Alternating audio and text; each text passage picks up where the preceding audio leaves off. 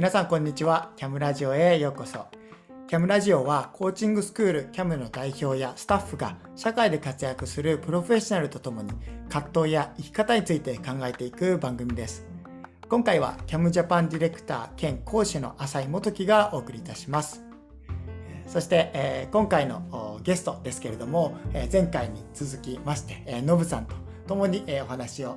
していきたいと思います。ノブさんよろしくお願いします。よろしくお願いします。はい。えー、あの前回のところで、えー、たくさん、ノブさんの大切にされている家庭観であったり、えー、またご結婚までのその経緯や、えー、モテ期の話はめちゃくちゃ面白かったんですけど。はい。えーえー、また、あその、どんな、えー、あり方や、あ同時僕に一番すごく残っているのは、えー、先ほどの、その、ご家庭やその夫婦関係を大切にしているところから、あそれこそその地域やまた周りの環境やそして大きな単位で言うと国やまた世界平和につながっている。まず自分ができることは目の前の人と向き合って、その人と寄り添って愛を育むそのあり方その関係性が、まあ、大きく言えば世界平和につながっている。一方なんじゃないか。なんかそんなことをお話しくださったのがめちゃくちゃ僕に刺さってます。ありがとうございます。ありがとうございます。なんか続けて、えー、そこのところお話聞かせていただきたいなって思うのと、またそんなあり方でノブさんが日頃意識されていることとか、またあまあそのご家庭もそうですけども友人関係や職場っていうところでなんかあ大切にされていることって、えー、パッと浮かぶものがそうですね。えっと自分が大事にしてきてることっていうか、まあ、本当に結婚の原点だと思うんですけどあのその結婚っていうか妻今の妻と付き合い出す前になんですけど、えっと、自分のその先ほどの、えっと、セルフサポートグループの中で、えっと、自分にの、えっと、自分とこう向き合う時間っていうのをすごく、えっと、持つチャンスっていうのがあってでその中で自分の昔のことだったりっていうのをこう一つ一つ丹念に向き合っていく中で、あの自分が子どもの時に本当に欲しかったのは、えっと、母親の笑顔母がこう自分に笑顔を向けてくれるっていうことをすごくあの大事にしてたんだなって。でそういう時っていうのが自分の中でやっぱり宝物になってるんだなって思うと同時にやっぱりもっと母親から笑顔が欲しかったなって思う部分もあったりして、ででそこで思ったのはとこれから家庭,、まあ、家庭を築いていくっていう時にはあの子供にお母さんの笑顔をなるべくたくさんあげたいなって思って。で、えっと、こういう言い方していいかどうかわかんないですけど、多分やっぱり、えっと、その、付き合う人、その、えっと、結婚する相手っていうこと、方をこう、えっと、選ぶっていうような、そんなおこがましい言い方をしていいのかどうかわかんないんですけど、でもやっぱりその時に、えっと、この人だったら、えっと、子供に笑顔をいっぱいくれるかな、どうかな、みたいな、えっと、視点が自分の中にやっぱりあったんじゃないかなとちょっと思います。なので、味わい深い。はい。なので、えっと、まあ、やっぱりこう、妻ともまあそういう話はして、で、なので、こう、家庭っていう時にやっぱり子供が大事っていうのはあるんですけど、子供が大事だからこそ、えっと、妻を一番にするっていうことをなんか選択肢として選んできた気がしますね。だから子供の思いと妻の思いが例えば仮にあの行きたいところ例えばわかんないですけど、えっと、子供は動物園に行きたくて妻がショッピングモールに、あんまりそういうこともないですけど、まあ、例えば あの下世話な例であれですけどそういう状況が生じてしまったら、まあ、あのじゃあみんなでショッピングモール行こうかみたいな感じにしたりとかしてますね。いや味わい深いですね。うんうん、あのそのまあ大切にしていきたい、えー、家庭であって、まあ、自分の体験からですね。なんかそのように母親の笑顔っていうものが子供にとっての一番のまあ栄養じゃないですけれども、うん、あの大切なことっていうところであの、えー、そのまあ自分が大切にしたい、まあ、普通の家庭って前回おっしゃってくださってましたけれども、えー、そのためにはまず、えー、奥さんの幸せっていうところに、えー、すごく自分が寄り添っていくまた家族としてもなんか寄り添っていくみたいな、えー、それが結局あの円満な循環の起点となっている場所みたいなそんなイメージですかね。うんうん、そうですね本当に家族の安心感とか安定とかっていうのはやっぱり、えっと、母親お母さんの安定安心っていうところにもうあの直結してるっていうのはもう今家族全員が認識してるんじゃないかなと思ってて。でやっぱりだからお母さんがあの家族のアンカーになってるなってところはありますね。うんじゃあそこで言うと父親の役割って改めてどんなイメージ持たれてますか？はい。なので、えっと、今の話だとまあもうすぐお分かりかとは思うんですけど父親の役割は、えっと、お母さんがハッピーというか安心母親に安心感を与えるっていうことに尽きるんじゃないかなと思ってます。でそこさえうまくいってればあの、ね、お母さんは子供たちに笑顔も、えっと、与えられるしそうすると子供たちも安心できるしっていうところで全てがうまく回るんですけど逆に 逆にえっと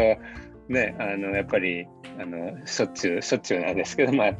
妻が安心感を持てないあるいは、えっと、こうプロセスしたいこととか話したいこととかがもう溜まっちゃってて詰まってるみたいな 状況になってしまうともうなんていうかその母、ね、あの家族全体がこうあのすごく風が吹けばなびくようなふらふらしたような印象になってしまうので。あのそこはもう自分としてもそういうふうになってきたらもういろんなものをとりあえず一旦置いておいて、えっと、妻と向き合わなきゃいけないっていうことはようやく最近理解してきましたみたいな感じでまだまだラーニングプロセスという感じですけど。うんうんうん、でもなんかそこ聞かせていただく中であの、えー、受ける印象として、えー、あの感じるのはあの、まあ、奥さんの機嫌取りとは話が違う、えー、イメージだなって思って、うん、やっぱ、ね、例えば海外の人になんかこういう日本語あるんだよっていうと驚かれるものの一つが家族サービスっていう言葉、うん、えー、何それっていう、えー、家族へのサービスするって。なんか、まあ、仕事じゃないんだからじゃないけれども、うん、あのえ家族なんだからそれをまあ大切にすることや、え向き合うことって当たり前だよねっていうふうに思う、えようなところは結構海外には価値観としてあったりすると思うのでなんか家族サービスとか、え奥さんの機嫌取りとか、えその辺の、え表現もすごく日本的な要素が入るなっていうふうに思うんですけど今ノブさんおっしゃってくださったように例えばその今状況が難しい状況にあった時にまあ機嫌を取るんじゃなくてちゃんと向き合うっていうところのがすごくキーワードなのかなっていうふうに思ったんですけどなんかその辺の向き合うっていうところをもう少しどんな意味そうですねはいありがとうございます、うん、その今まあ結局大抵の場合なんですけどあの妻が安心感を持ててない時っていうのはあの例えばこう話したいことが本当はあったのに、えっとまあ、僕が、えっと、向き合えてなくって。あの例えばすごく適当な返事をその場でして で、えっと、しあのその場をやり過ごしてしまったのとかがあの残っちゃっててでそういうプロセスできてないものがあるっていう状況の時にえっとあのまあねなんていうか結婚当初とかだとなんか話したいことがあるんだったら話せばいいじゃんみたいに思っちゃうんだけど、えっと、そこはそうではなくて、えっと、その話したいことっていうのがこううやむやにされて流されていってしまった時って、えっと、妻自身も、えっと、その何が自分の中で引っかかってるのかっていうのがよく見えない状況になってしまっているのでそこから先は、えっと、2人で本当に向き合って時間をとって、えっと、一つ一つこう邪魔な意思をどかしながら本当の根っこにある問題のところにゆっくり近づいていくみたいな感じででそこの部分を話せたらあのようやくあのこうね場合によってはそれを話すことによって、えっと、妻もこう涙を流しながらこう、そのことがプロセスされていってようやく2人でまた前に進めるみたいな。なんかすごくこうこんがらがった糸をこうほぐすのにも似てるなと思うんですけど、でももうこんがらがってるからもう切ってしまいたくなるんですけどそういう解決策っていうのは残念ながらなくって一個一個こう結び目をほどいていくみたいなところを一緒にやらなきゃやらなきゃっていうかやることが結局向き合うっていうことなのかなって思ってます。いやそういう時間もかかりますし、えー、一筋縄にはもっと文字通りいかない、えー、こともあるけれどもでも向き合わないっていうことは選択肢にはなくて、えー、向き合うっていうことをまあその姿勢を持ち続け対話し続けることで一緒に前に進む一歩をまあ踏み出していくっていうことを、えー、やっていくそんなイメージがすごく湧きましたね。そうですね。今あの向き合わないっていう選択肢はないという言い方してくださいましたけど本当に文字通りそう思っていてっていうのは自分がこう本気で目指したいものっていうのは普通のっていうのはこのこの場合にはお母さんが子供に笑顔を向けてくれるっていう意味での普通を実現するためには、えっと、妻が、えっと、安心感を取り戻してほしいんだけど えっと、なので、えっと、そこで向き合わないことには、えっと、そこに到達できないので、なんていうか、もう向き合うしかないというか、っていう状況っていうのは、すごくあの的確な表現だなってあの思いました。ですね。なんかあちょっと飛躍するかもしれないんですけどまたちょっと視点が変わるかもしれないんですがなんか今いろんなお話をしてきてくださった中で改めて自分の人生が社会に対して発信するメッセージがあるとしたらなんかみんなにどんなことを伝えていくことが自分の人生が、まあ、物語ってるストーリーや伝え自分の心が伝えたいと思ってる知ってほしいと思っているメッセージかって思うとなんかどんなことを思いますか？そうですね。えっとやっぱり一つはあの皆さんがど本当にどう思ってるかは分かんない部分はあるんですけど、えっと、結婚っていうのはあの簡単じゃないっていうか結婚っていうのは、えっと、やっぱりとっても難しいものっていうものがありつつでもそこに、えっと、本当に向き合った時に得られるその見返りというか喜びっていうのもこれまたあのとてつもないものだなって本当に思いますね。でそこで、えっと、簡単じゃないんですけどそこで例えば内向きに閉じてしまって、えっと、2人だけで向き合っているとあの煮詰まることも多いかなと思うので、えっと、そういった時にこそやっぱり、えっと、話せる仲間っていうか友達とかあのそういうチャンネルがみんなあってほしいなと思いますね。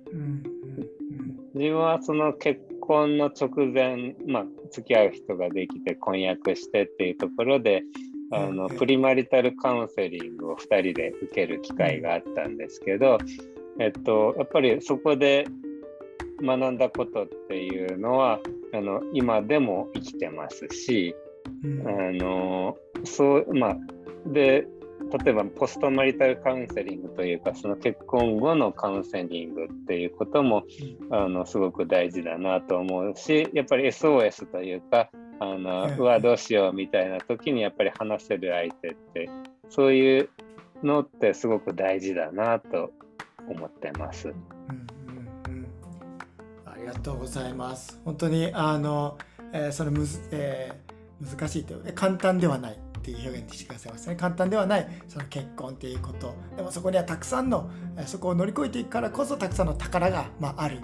素晴らしいものであるっていうのと同時にえそれを向き合っていくっていうことに関しては自分たちだけじゃなくていろんな人もえそれこそま信頼できる人たちやプロにも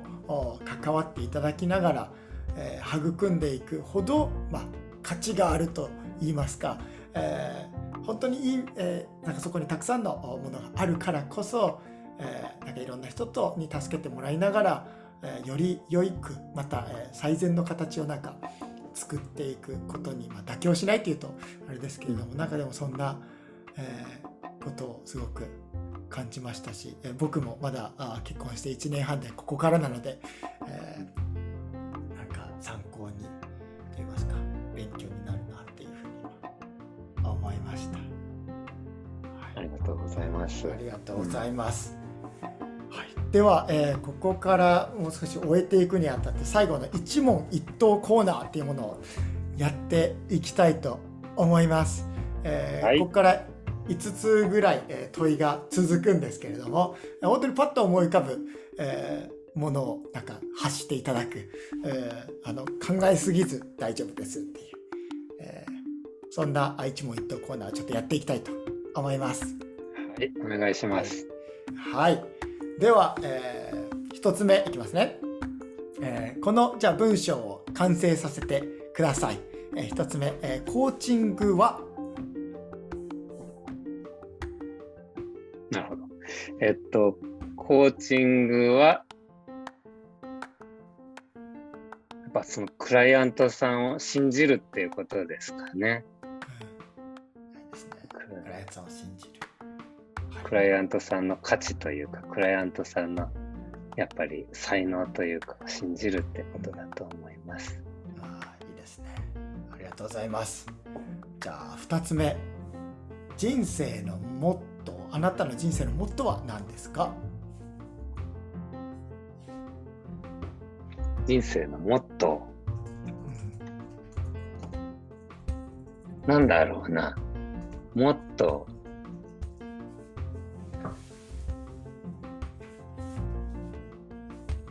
やっぱり突き詰めると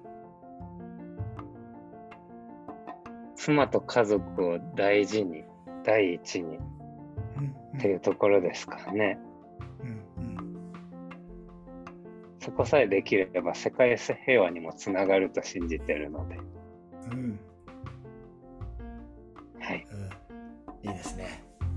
妻と家族を大切にする、第一にする、それが世界平和につながる。いいことですね。じゃあ次いきます。えー、あなたが人生で立ち返り続け学び続けなきゃいけないことは何ですか？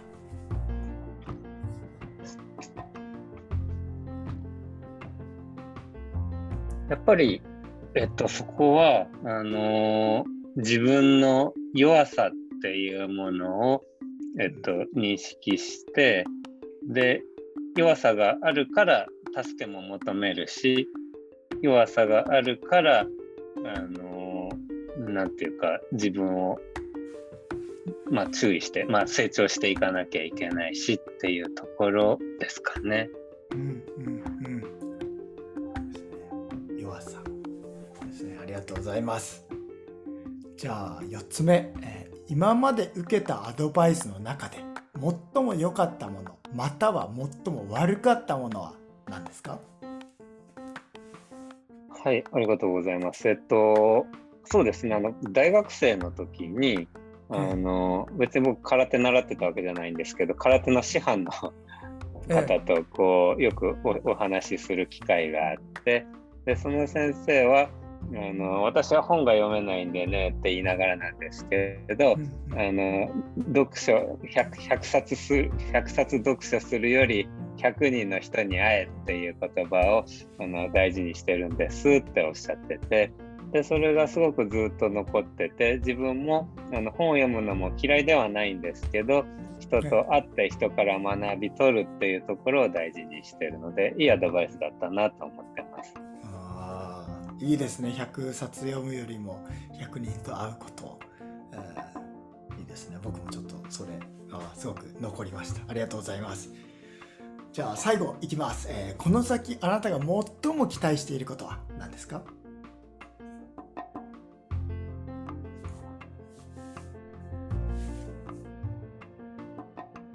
そうですね。自分が一番期待してることは、自分が立ち上がる元気がなくなってる人にもう一度立ち上がる元気を与えられる人になりたいなって思ってます。ありがとうございます。立ち上がる元気がない人にそれを、まあ、立ち上がるサポートできるような人になりたい。いいですね。ありがとうございます。えー、一問一答、これでおしまいです。ありがとうございました。ありがとうございました。はい、えー、改めて、えー、この、えー、2回に分けてですけれども、本当にノブさんのお話をたくさん聞けて、えー、とても豊かな時間だったなっていうふうに僕は今すごく感じてます。りがとうございます。なんか、ノブさん、どんな時間でしたか？いや、あの、なんか、ね、本木さんと話ができて、こう、いろいろ自分の中で話したかったことっていうのを拾っていただきながら話せたので、自分のことをね、あの振り返る機会にもなりましたし、またモットーとかってあまりちゃんと考えたことがなかったなとかも思ったのであの本当に気づきの多い時間でした。ありがとうございました。ありがとうございました、えー、きっとこれ聞いてくださってる方の中でもその、えー、ノブさんの体験また一緒に話させていただいたトピックに関していろいろ考えさせられることやまた、この内容は本当に、まあ、スポットライトとしては、ご夫婦や家族に当たっていたと思うんですけれどもきっといろんな関係性においてすごく向き合うことであったりしっかりと相手の心に寄り添っていくことであったり、また、その誰を何をまず大切にするかっていうことの優先順位であったりそのようなことをしっかりと考えていったり深掘っていくまた向き合っていくそんなあことを考えさせられていくようなそんな時間になったんじゃないかなっていうふうに思います。はいえー、CAM は2005年にアメリカにて設立され3000人以上のプロコーチを輩出してきた ICF 認定コーチングスクールです。CAM やその日本支部である CAM Japan について知りたい方は camjapan.jp で検索ください。それではまた次回お会いしましょう。ありがとうございました。